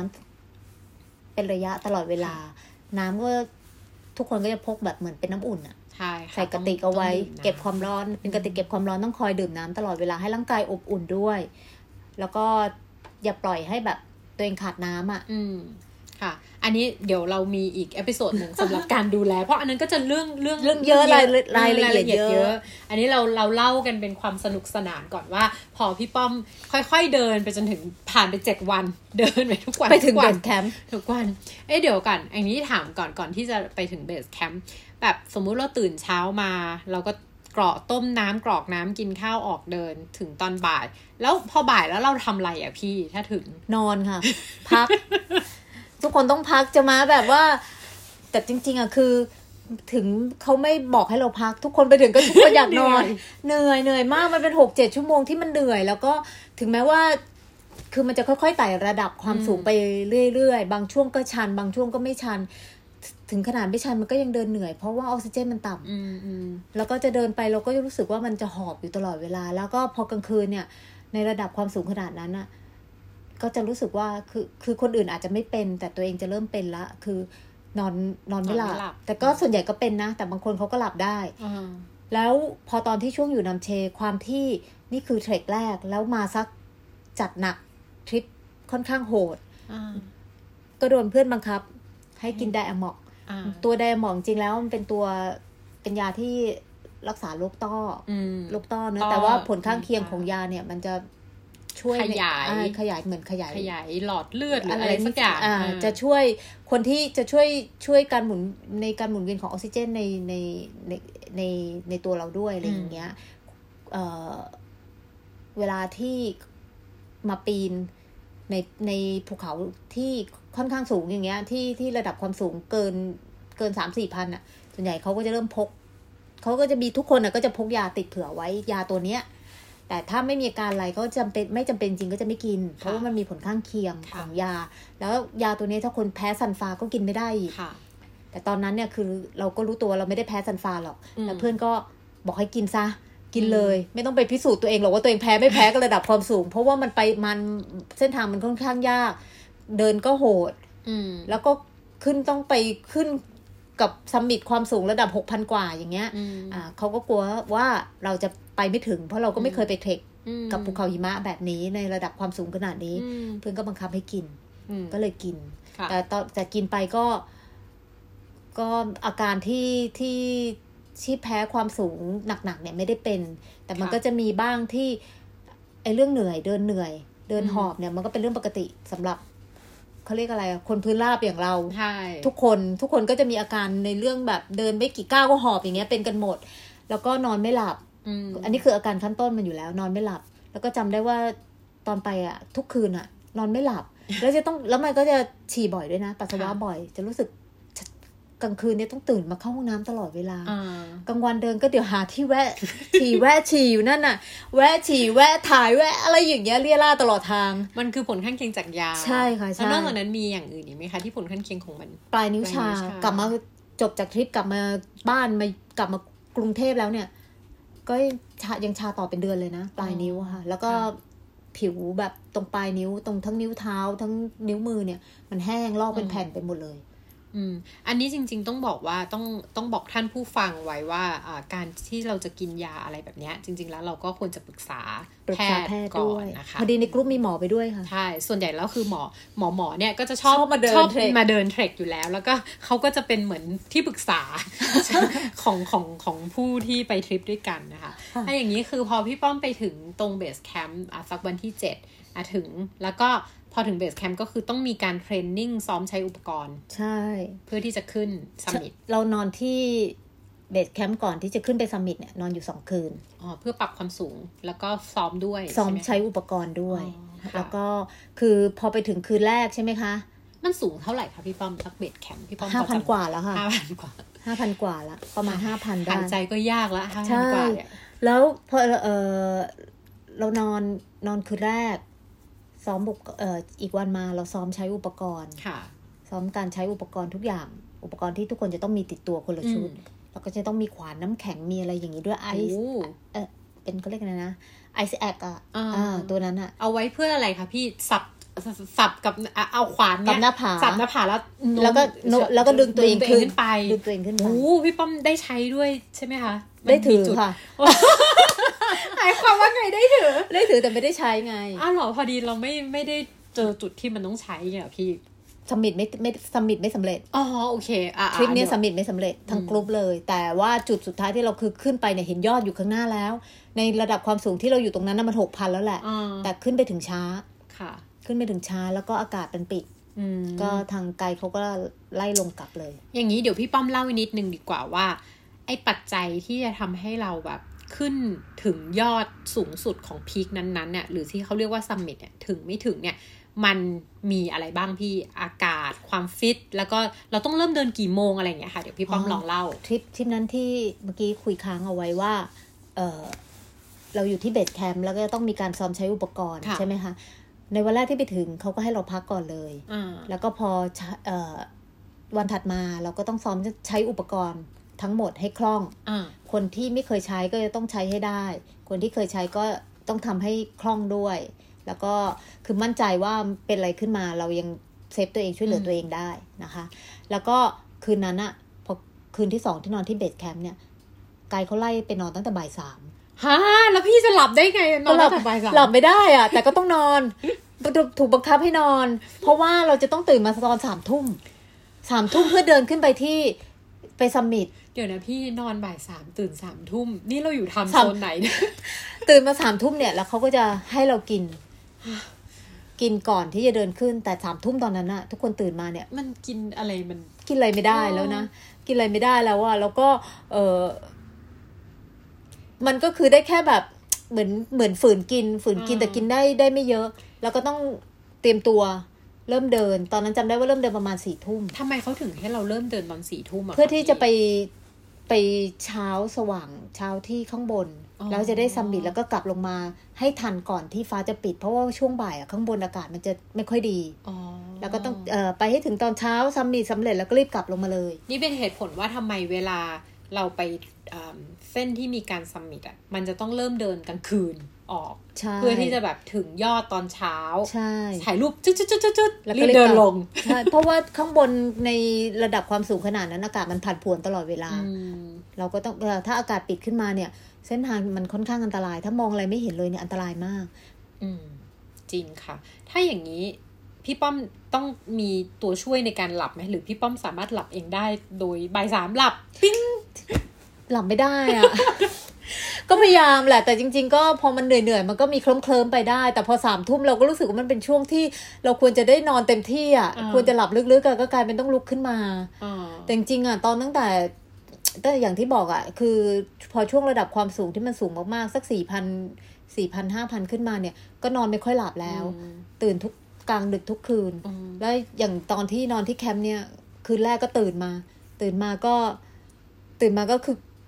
แล้วในความสูงขนาดนั้นนะอันนี้เล่าให้ฟังว่าแบบเรานอนหนาวแล้วก็นอนในถุงนอน จริง ๆ ในความสูงตอนนั้นพอนอนไม่หลับน่ะแค่ตะแคงตะแคงพลิกซ้ายพลิกขวาเราก็เหนื่อยตลอดนะพลิกนอนตะแคงไปข้างขวาทางขวาพอเมื่อยจะตื่นมาหันมาพลิกทางซ้ายก็หอบเหนื่อยกว่าจะพลิกตัวเองได้ แล้วในตรง base camp อะความสูงตรงนั้นห้าพันอะแล้วนอนเต็นท์อะแล้วมันหนาว อุปกรณ์เสื้อผ้าเราก็แบบว่าไม่พร้อมมันไม่ได้พร้อมเท่าเท่าไหไหร่ร่ แล้ว ถุงนอนจำได้ว่าสองชั้นเลยนะ คือเช่าขนเป็ดมาอันนึง แล้วก็ใช้ถุงนอนส่วนตัวของตัวเองเป็นอันนึง เอามาเป็น liner อ่าซ้อนกันข้างใน แล้วพอตอนที่คือตื่นต้องตื่นกลางดึกทุกคืน เพื่อจะไปเข้าห้องน้ำแล้วตรงนั้นอะนอนเต็นท์มันห้องนงห้องน้ำอะไรเราไม่ได้ใส่สนใจแล้วอะอ่าคือพอลุกขึ้นมากว่าจะลุกขึ้นมาแล้วก็ต้องนั่ง นั่งสักพักให้ให้มันหายหอบ แล้วก็กว่าจะถอดตัวเองออกมาจากถุงนอนสองชั้น พอถอดออกมาได้เสร็จก็ยังต้องนั่งข้างๆถุงนอนสักแป๊บหนึ่งแล้วก็เราค่อยๆคลานออกมาจำได้พอคืนแรกที่นอนไปถึงเดทแคมป์แล้วนอนใช่ไหมคืนแรกพอคลานออกมา เปิดเต็นท์ออกมาปุ๊บตกใจว่าหิมะมาจากไหนคือมันคืนนั้นหิมะตกอ่าแล้วมันสูงขึ้นมา เป็นเรียกว่าอะไรอะเกือบฟุตอะอ่าเกือบฟุตเปิดถเออมันถมขึ้นมาเกือบฟุต เราก็ต้องค่อยๆคคลานออกไป คลานออกไปแล้วคือไปไหนได้ไม่ไกลแล้วมันเหนื่อยมากอ่าข้างๆเต็นท์แหละอยู่ใกล้ๆนั่นน่ะ แล้วแล้วพอแบบ ด้วยความที่เสื้อผ้าเราเยอะมากเลยหลายจะชั้นถอดกว่าจะถอดกางเกงได้แต่ละชั้นน่ะเออกว่าจะถอดได้แล้วก็ลงไปนั่งหอบอยู่ แล้วก็พอทำธุระตัวเองเสร็จปุ๊บกว่าจะกลับมาแต่งตัวได้เหมือนเดิมคลานกลับเข้าไปในเต็นท์นั่งหอบกว่าจะเข้าถุงนอนให้ตัวก็หนาวไปหมดแต่ตอนนั้นอะกว่าจะกลับปรับอุณหภูมิให้ตัวเองอยู่ในถุงนอนแล้วอุ่นขึ้นขึ้นมาอุ่น กลับมาอุ่นมาอะไรได้จำได้ว่าใช้เวลาต้องเกินครึ่งชั่วโมงอะไปฉี่อะ เกินครึ่งชั่วโมง แล้วก็พอมันลุกมาแล้วอย่างนั้นอะกว่ามันจะหลับได้อะมันก็ยากจริงค่ะ แล้วอย่างนี้คือ อัอันนี้คืนแรกนะเออที่นอนที่พอคืนสองบ่ายสามเนี่ย มันก็หลับไปแบบเหมือนเราเพลียมันก็มีบ้างเคิมเคิมๆหลับไป แล้วเขาก็เรียกตีตอนสามทุ่มอ่าอ่าสามทุ่มตื่นมาตื่นให้ไปกินกินก็กินอะไรไม่ลงหรอกก็ได้แค่แบบนิดๆหน่อยๆพอรองท้อง ก็ติดขนมติดอะไรไป ทานข้างบนติดเสบียงขึ้นไป เริ่มเดินประมาณสี่ทุ่ม แล้วในความสูงขนาดนั้นอากาศหนาวหนาวๆแล้วก็ตอนที่เดินมืดด้วยตอนที่เดินเนี่ยนะ คืออุปกรณ์ปีนเขาใส่ harness เดินเลย อุปกรณ์พวก carabiner เชือกห้อยเต็มตัวไปหมดเลย เพิ่มขึ้นน้ำหนักเพิ่มขึ้นไปอีกตั้งหลายกิโล แล้วเดินไปก็คล่องแคล่งคล่องแคล่งตลอดทางเฮ้ยเดินไปกลางคืนคือกลางคืนเรามองไม่เห็นทางด้วยนะว่า เราเราเห็นแค่ในระยะใกล้ที่ไฟฉายเราส่องถึง แต่เราก็ไม่รู้ว่า เส้นทางสองข้างทางมันเป็นยังไงอ่าตอนนั้นก็เดินได้สิบเก้าก็จะหยุด ทุกคนจะสิบเก้าหยุด คือเหมือนนับเก้าเดินแล้วอะอืมแล้วก็หยุดหอบ หยุดหอบตลอดทางแล้วก็หนาว แล้วก็ แล้วก็ปวดฉี่ตลอดทางเลยอะ่ะ มีปัญหาเรื่องฉี่อยู่คนเดียว แล้วตอนนั้นอะ่ะ คือตอนที่เดินเรารู้แล้วว่าเส้นทางที่เดินเนี่ยมันมันไม่มีลานอะไรโล่งๆที่ให้เราไปฉี่ไปอะไรได้อ่าตอนนั้นอะ่ะ ต้องบอกทุกคนว่าหันหลังอ่า แล้วก็ก็จะฉี่ตรงนี้แล้วหันหลัง แล้วก็กว่าจะถอดอุปกรณ์ถอดกางเกงถอดอะไรได้อีกนะโอ้โห แล้วแล้วพอตอนที่ใส่กางเกงใส่อะไรได้ แล้วพอจะรัดฮาร์เนตรัดไอตัวเข็มขัดไอฮาร์เนตให้มันแน่นๆเนี่ยรัดไม่ได้นะมือไม่มีแข็งแรงมือเออแข็ง ต้องให้ไกด์ช่วยอืมไกด์ก็ดีดีคือเราแบบ คือเขาก็ช่วยดึงช่วยนั่นช่วยนี่ ขนาดน้ำมูกย้อยมันหนาวน้ำมูกย้อยไม่รู้ตัวนะว่าน้ำมูกไหลแกก็มา ปาดน้ำมูกให้ด้วยอะคงทนเห็นไม่ได้ คือตอนนั้นมันมันหนาวจนชาไม่รู้เรื่องไม่รู้สึกโอ้ยตายละเป็นตรงเว้นตาเบี้ยวยังไม่รู้เลย ใส่เว้นตาไปแบบเบี้ยวก็ไม่รู้สึกตัว ถ่ายรูปมาถึงแบบโหควรจะเป็นรูปเท่ๆทำไมเว้นตามันเบี้ยว ไม่รู้ตัว คือ คือต้องบอกว่าเวลาไปอย่างเงี้ย คือคำว่าห้องน้ำของพี่ป้อมที่เมื่อกี้พี่ป้อมพูดตั้งแต่ตอนอยู่ในเต็นท์อะคือคือผู้ฟังอย่าได้จินตนาการว่ามันจะเป็นห้องน้ำนะคะ มันไม่ใช่ มันไม่ใช่ค่ะ มันคือที่โล่งๆแหละหลับตาก็ไม่เห็นใครแล้วแม้กระทั่งเวลาเดินเรียงแถวกันเพื่อจะขึ้นสมิธใช่ไหม ถ้าเราปวดขึ้นมาอย่างที่พี่ป้อมบอก ก็คือทุกคนก็อะหันหลังไป ต้อง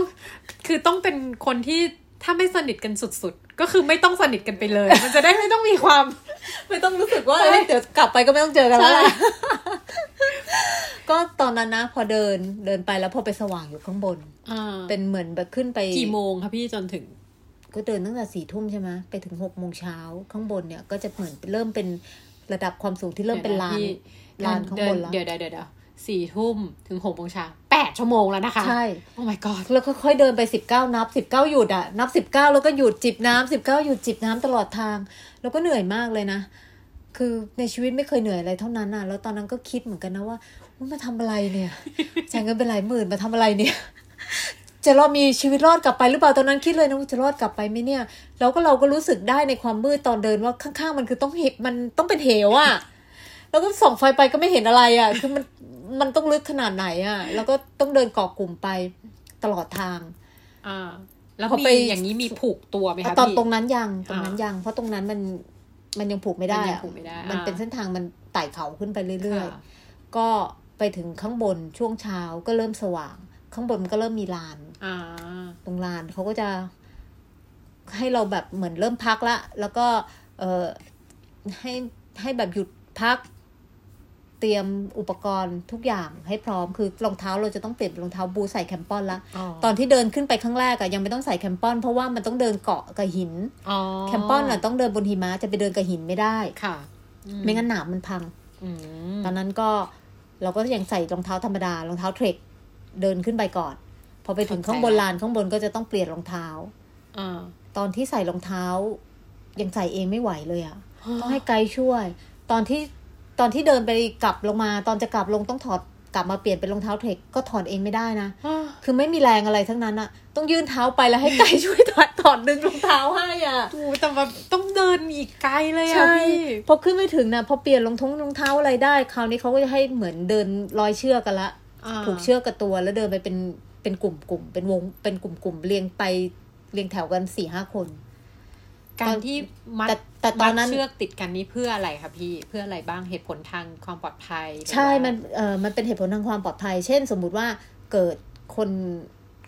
คนข้างหน้าล้มอืมล้มแล้วถลายแล้วถลายอืมคนข้างหลังอะหยุดนั่งแล้วก็ดึงเชือกไว้ได้อ๋อมันช่วยเซฟค่ะช่วยเซฟกันเอ่อทั้งไม่ว่าจะเป็นคนหน้าคนหลังอะไรอย่างเงี้ยค่ะอ่าๆ เราก็ต้องมัดติดกันเป็นแพรแต่อารมณ์พวกเราก็เราก็ไม่ใช่มือโปรกันไง ตอนเดินกันก็พอจริง ๆ มันควรจะปล่อยให้เชือกคล้อยเหมือนตกท้องช้างนิดนึงอ่าๆอย่าไม่ใช่เดินระยะที่เชือกตึงเพราะพอเดินตึงแล้วมันเด้งอะอ่าๆๆมันก็มีเหมือนกันนะ คือพอเราเดินปุ๊บอะแล้วข้างหลังหยุดไม่บอกเรา คือเขาเดินไม่ไหวอะเขาไม่บอกเราอะแล้วปล่อยให้เราเดินไปพอเชือกมันตึงปุ๊บเราก็เด้ง เด้งแล้วกลิ้งกรูกรูกรูไปเลยอะ คือเกือบตกเหวเหมือนกันนะตอนนั้นอะแต่ดีว่าคือทุกคนเขาก็หยุดหยุดแล้วนั่งไงหยุดนั่งแล้วก็ดึงเชือกไว้อะแต่เราอะจะตกเกือบกลิ้งไปเลยก็กระติกน้ำนี่ไปปากเหวแล้วอะเอ้าไกลไอ้กระติกน้ำหล่นจากตัวตัวเป้อะค่ะอืมตัวลูกหาบที่ไปด้วยกันก็ต้องค่อย ๆ ไปเก็บกลับคืนมาให้ตอนนั้นก็ตกใจนะกลัวเหมือนกัน แล้วก็เดินไม่รอดนะไปได้ไม่ได้สักพักก็ต้องไปถึงตรงระดับที่เป็น ความสูงหกพันอ่าแล้วก็เห็นยอดอยู่ข้างหน้าแล้วแต่ไปไม่ถึงไกลให้กลับ แล้วก็จริง ๆ ก่อนหน้านั้นก็จะมีบางคนไม่ไหวแล้ว ขอแยกกลุ่มกลับลงไปอ๋อจากสิบกว่าคนที่ไปก็คือมีบางส่วนกลับไปใช่ค่ะแล้วก็จะครึ่งหนึ่งอะ กลับไปก่อนแล้วจริง ๆ อะ ในการที่เราก็ไม่ได้เขาเรียกว่าอะไร เราไม่แบ่งกลุ่มให้มันชัดเจนกันเองด้วยอ่าว่ากลุ่มคนเดินไหวกับกลุ่มคนเดินไม่ไหว คือพอมันสลับกันอยู่ในกลุ่มอะ เวลาเดินไปอะ แล้วพอบางคนไม่ไหวอะ เขาก็จะร้องหยุดอะบอกอ่าหยุดก่อนหยุดก่อนขอพักไอ้คนที่ยังเดินไปได้มันก็เลยต้องพักตามไปด้วยอ่าแต่ถ้าตอนนั้นเราแยกไปเลยว่า มันจะมีกลุ่มมีใครที่คิดว่าน่าจะไปได้ถึงอืมให้จัดอยู่ในกลุ่มเดียวกันไปเลย มันก็จะไปด้วยกันได้อ๋ออ่าๆแต่อันนี้พอมันปนๆกันปุ๊บไม่ไหวมันก็ต้องหยุดอยู่ด้วยกันหมดเลยเพราะเชือกมันร้อยด้วยกันไว้ทั้งหมดอะก็พอไปถึงจุดหนึ่งเห็นยอดอยู่ข้างหน้าละแต่ไปต่อไม่ได้ไง เพราะว่าอากาศเริ่มไม่ดีแล้ว แล้วไกด์มองว่าเราไปไม่ถึงแล้วแหละ ไปไม่ทันอืมไปถึง sum ไปถึงจุดยอดเขา summit เนี่ย ตรง summitไม่ทันแน่นอนอ๋อเพราะว่ากว่าจะเดินถึงตรงนั้น ตอนนั้นที่พี่ป้อมจากจุดที่พี่ป้อมต้องหยุดเพื่อกลับลงมาตอนนั้นจากน่าถึจะงยอดนี่ถ้าถ้าสมมุติว่าอ่าจะเดินให้ถึงอะตอนนั้นมันน่าจะใช้เวลาอีกประมาณต้องมีกี่สองสามชั่วโมงอะโอ้โห ถ้าอย่างนั้นก็ไม่ทันอยู่ใช่แล้วเพราะกว่าจะกลับลงมาอีกแล้วตอนที่จะขึ้นยอดเขาอะมันจะต้องปีนเชือกขึ้นไปแล้วมันต้องไปทีละคนอ๋อ ไปทีละคนมันก็อ๋อจะใช้เวลาตรงนั้นค่อนข้างที่บอกว่าเตรียมอ่าขวานสับใช่อันนี้ก็จะได้ใช้อาจจะตัวนี้อ่าอ่าก็จะต้องใช้ตรงนั้นแหละ แล้วก็เออคิดดูขนาดเดินยังเหนื่อยอะ่ะแล้วกว่าจะปีนอะ่ะกว่าจะปีนขึ้นไปถึงได้อีกอะ่ะก็ไกด์บอกว่าอยู่ไปไม่ถึงกันแล้วแหละ กลับอืมก็เลยให้ก็กลับเลยต้องกลับ แล้วก็ตอนกลับลงมาเนี่ยพอมันสว่างแล้วอะ่ะเราก็เห็นทางชัดอะ่ะ เราก็แบบโหเมื่อคืนผ่านมาได้ยังไง ผ่านมาเพราะไม่เห็นเออผ่านมันผ่านมาได้เพราะไม่เห็นตอนเดินไม่กลัวเลย เพราะมันไม่เห็น แต่พอขาลงอะ กลัวกลัวเลยอะสูงมันมากเลยสูงใช่ไหมแล้วมันมันชันแล้วมันเป็นเหว แล้วเราเห็นชัดเลยว่ามันเป็นน้ำแข็ง แล้วมันลื่นอ่าตอนเดินกลางคืนมันไม่เห็น เราก็ไม่กลัวเราก็เลยเดินได้ แต่พอมันเห็นแล้วมันรู้ว่าเส้นทางมันเป็นแบบนี้เหรอเนี่ยโอ้โหขาลงสั่นขาลงนี่แบบ มันทรมานใจอะมัน คือมันกลัวด้วยมันเกรงไปหมดเลยอะอ๋อตอนลงอะแล้วมันก็ต้องระวังลื่น เพราะว่าถ้ามันเป็นหิมะนุ่มๆอะมันก็ยังยังยังเดินง่ายกว่าอ่าๆใช่ที่มันจะใช่พื้นที่มันฉาบเป็นน้ำแข็งอะค่ะอืมจริง แล้วอย่างนี้อะตอนพี่ป้อมไปถึงตรงเนี้ยเป็นกี่โมงอะคะพี่หกโมงเช้าที่บอกหกโมงเช้านี่ยังยังเป็นคือยังเป็นช่วงที่ไต่เขาขึ้นไปถึงลานข้างบนอ๋อแต่จากตรงเราจะต้องเดินกับลานหิมะไปอีกไปไกลอีกๆไกลอ่าไปอีกไกล ก็ไปอีกสักพักหนึ่ง ไปอีกสักพักหนึ่งน่าจะจนเห็นถึงตัวยอดเขาอยู่ข้างหน้า แล้วก็เลยโดนไล่กลับ น่าจะตอนนั้นน่าจะสักประมาณแปดเก้าโมงอะเก้าโมงได้อะเขาก็บอกว่าเราไม่ไหวไม่ได้ไม่น่าถึงแล้วเพราะถ้าจากตรงนั้นไปสองสามชั่วโมงกับอีกสองสามชั่วโมง ตอนกลับมันไม่ใช่แค่สองสามชั่วโมงเออไงนต้องลง ใช่แล้วตอนลงเขาแล้วถ้าฟ้าปิดอากาศปิดอะมันจะอันตรายอืมก็เลยสรุปเบ็ดเสร็จเวลาที่เดินลงมาทั้งหมดเนี่ยอ๋อพี่กลับตอนขากลับอะพอไปไม่ถึงอะ ก็เริ่มกลับลงมาใช้เวลากลับประมาณห้าชั่วโมงพอพอตอนนั้นไปถึงตรงจุดสุดท้ายอะที่เห็นยอดเขาอยู่ข้างหน้าตอนนั้นประมาณเก้าโมงอืมเก้าโมงแล้วก็เดินกลับลงมาถึงแคมป์ประมาณบ่ายสองบ่ายสองกว่า ก็เท่ากับว่าเราเริ่มเดินสี่ทุ่มแล้วก็เดินเดินไปทั้งคืนข้ามคืนมา จนกลับลงมาบ่ายสองโดยไม่หยุดอะถึงไปไม่ถึงด้วยนะ แล้วก็ไม่ได้หยุดนะโหดมากคือมันจะมีหยุดพักก็แค่เป็นบางช่วงที่รู้สึกว่าเหนื่อยเขาก็ให้พัก พักได้แป๊บนึงก็เดินต่อ ข้าวไม่ได้กินด้วย เพราะไอ้ที่เอาไปก็กินไม่ลง มันกินไม่ลงเลย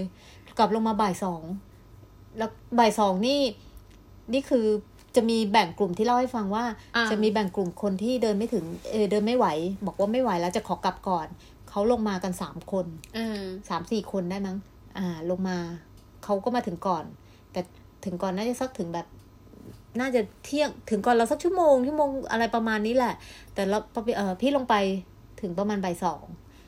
แล้วก็แต่คนสุดท้ายที่มาถึงอะคือสี่โมงเย็นโอ้ my god คนสุดท้ายที่ไปถึงอีลานที่ว่าจุดสุดท้ายด้วยกันน่ะเขาลงมาอีกทีอะคนนั้นอะเขาลงมาสี่โมงเย็นตอนที่เราลงมาถึงแล้วเราก็แบบเฮ้ยถึงแคมป์แล้ว ตอนนั้นก็เลี้ยวแรงพอมันมาถึงแคมป์แล้วมันก็เออโอเคเลี้ยวแรงมันมา มาถึงแล้วก็เอ้ยกินยังไม่ได้ก่อนกินข้าวกินก่อน แล้วก็เลยทำกับข้าว เตรียมเอาไว้ให้คนที่ยังมาไม่ถึงอ่าพอ ก็ขำน้องคนสุดท้ายคือทุกคนอะมาถึงหมดแล้วแต่น้องคนเนี้ย ทิ้งห่างนานมากแล้วเขามีใครเดินกับเขาอะมีคะมีพี่เขามีมีมีลูกหาบเดินประกบอยู่อ๋อพอเขาลงมาถึงเราก็แบบเรียกเขาบอกว่าเฮ้ยมากินข้าวมากินข้าวพี่ทำต้มโค้งไว้ให้มีต้มโค้งแห้งแบบสำเร็จรูปอะอ่าแห้งๆไปต้มต้มก็ต้มน้ำแบบจะได้สดเผ็ดๆร้อนๆนะก็แบบเฮ้ยลงมาได้กินต้มโค้งแต่เขาแบบพอลงมาถึงเขาพอเราบอกว่ามากินข้าวเรียกมากินข้าวแต่น้องน้องพอได้ยินเราเรียกกินข้าวปุ๊บน้องเขานะ อย่ามายุ่งกับผมแล้วพวกหาหายเขาเต็นท์ไปเลย ตอนสี่โมงเย็นแล้วเจอกันอีกทีเจ็ดโมงเช้าอีกวันหนึงคือเขาเต็นท์ไปตั้งแต่สี่โมงเย็นแล้วไม่ออกมาอีกเลยอะ คือคือนอนแบบหมดสภาพไปเลยโอ้ถ่ายละเออแล้วก็เช้าวันนั้นก็คือเช้าอีกวันมาก็คือเราก็ต้องเตรียมตัวกลับโอ้โหเดินกลับเส้นทางเดิมทั้งหมดทรหดมากนะคะแต่เวลาขากลับอะมันจะต้องรวบหมู่รวบจุด ที่จากสมมุติว่าเราเคยพัก ไม่คือเรียกว่ารวบเส้นทางจากวันแรกที่จากรอบขามา เราเคยเดินในระยะแบบว่าสมมุติว่าหมู่บ้านแรกมาหมู่บ้านแล้วก็มาพักหมู่บ้านสองใช่ไหมคะแต่เราเดินรวดไปเลยอ่าไม่พักตามจุดเดิมละก็คือเดินเยอะขึ้นขากลับเดินเยอะขึ้นแต่มันเดินง่ายแล้วไงมันเดินลง เดินลงมันไม่ได้เดินความสูงขึ้นเออมันความสูงมันก็ค่อย ๆ ลดไป เราก็จะไม่เหนื่อยเท่าตอนขามา แล้วมันก็ไม่ต้องปรับความสูงแล้ว เพราะว่าขานี้เราลงเดินรวดเลยใช่ไหมคะแล้วก็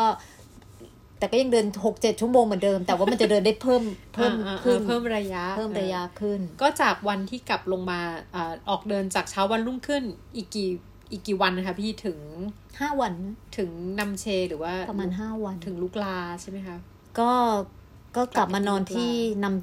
ำตอนนั้นนอนนำเชไหมไม่นอนนำเชแล้วด้วย เดินตรงไปลุลาเลย กลับมานอนที่พันโบเช่อ๋อพังโบเช่หมู่บ้านแรก แล้วก็กลับมานอน ลูกลามันมานอนที่ลูกลารอขึ้นเครื่องกลับเช้าอีกวันหนึ่งอ๋อจบแล้วมหากราบถึง คือแบบเป็นทริปที่ที่โหดมากแล้วเราโหดก็แบบมากเป็นทริปแรกที่ที่ไปเทรคแบบในระดับความสูงขนาดหกขนาดนั้นอะคือเราไปไม่ถึงไปไม่ได้ซัมมิตไม่สำเร็จก็จริง ตรงยอดเขาที่สูงหกพันสองแต่จุดสุดท้ายที่ไปอะคือหกพันแล้วเดินไปกลับรวมทั้งหมดสิบสี่วัน เป็นการเดินที่ที่เยอะที่สุด จากที่เคยเดินป่าอยู่แต่ในตอนนั้นน่ะคือในป่าป่าที่เมืองไทยเดินมากสุดอะเดินห้าวัน แล้วก็เคยไปคินาบาลูคินาบาลูเดินแค่ก็อยู่แค่สามวันแหละ แต่ว่าคินาบาลูก็ก็สูงสี่พันตอนนั้นที่ไปถึงก็สูงสี่พันแต่เราก็อยู่แค่แบบใช้เวลาเดินแค่สามวันอะอืมคือรวมวันพักวันอะไรอย่างนี้ด้วยอะในทริปนั้นก็อยู่สามวันแล้วก็แต่ทริปเนี้ยสิบสี่วันแล้วยังต้องไป พื้นที่ที่มันหนาวที่สุดในชีวิต คือไม่เคยเห็นหิมะด้วยนะ แล้วก็ไปเจอหิมะที่นี่ที่แรก ก็ต้องไปเดินบนหิมะ แล้วก็อยู่กับความสูงหกพันโอ้โหโหดร้ายมาก ทุกคนก็นึกว่าไม่นึกว่าเราจะรอด เพราะทุกคนเขาเคยผ่าน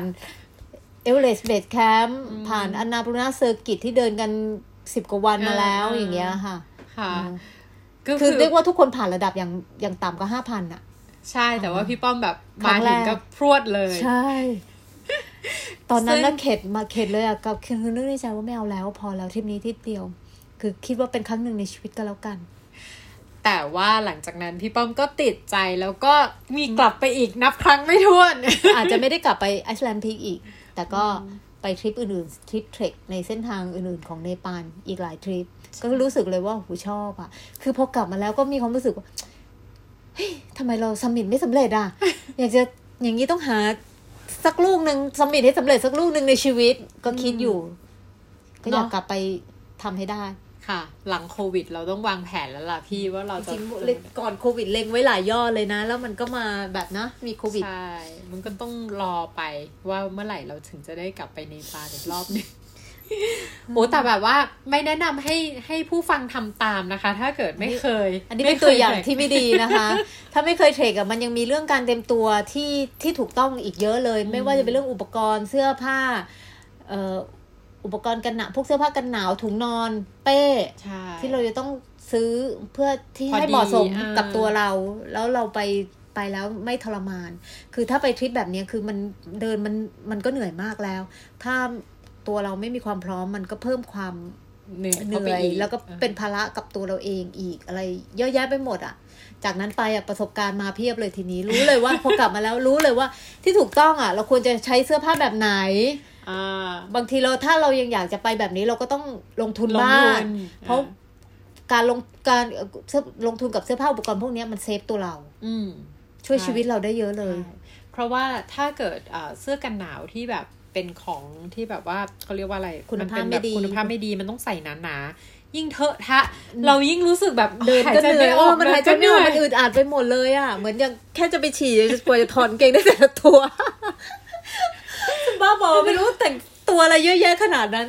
ในเต็นท์ในเต็นท์ก็แบบว่า มันจะทำอะไรมันก็ไม่ได้ไงคือแบบใช่อย่างบางทีคือโอ้ยหนาวขนาดนี้จะไม่อยากออกจากเต็นท์แต่จะจะให้ทำไงในเต็นท์ก็ไม่สามารถที่จะมีห้องน้ำหรือมันจะทำอะไรไม่ได้ใช่ไหมคะแต่ทริปนี้ยังไม่ใช่ทริปที่หนาวที่สุดในชีวิตนะไปเจอหนาวกว่านั้นมาอีกจริง อันนั้นมันเดี๋มียวทริปอื่นอีกใช่ที่แบบดี๋ยวต้อง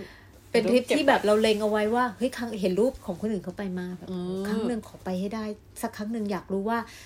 การเทรคบนแม่น้ำน้ำแข็งเป็นยังไงน่า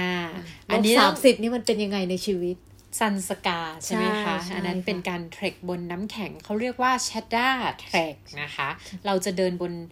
แม่น้ำที่เป็นน้ำแข็งเป็นน้ำแข็งช่วงฤดูหนาวนะคะ อันนั้นอันนั้นก็เป็นประสบการณ์น่าจดจำของพี่ป้อมเหมือนกันใช่ซึ่งค่ะเดี๋ยวต้องมาติดตามกัน episode หน้านะคะ ก็เดี๋ยวอันนี้ลาไปก่อนนะคะ แล้วเดี๋ยวไว้มา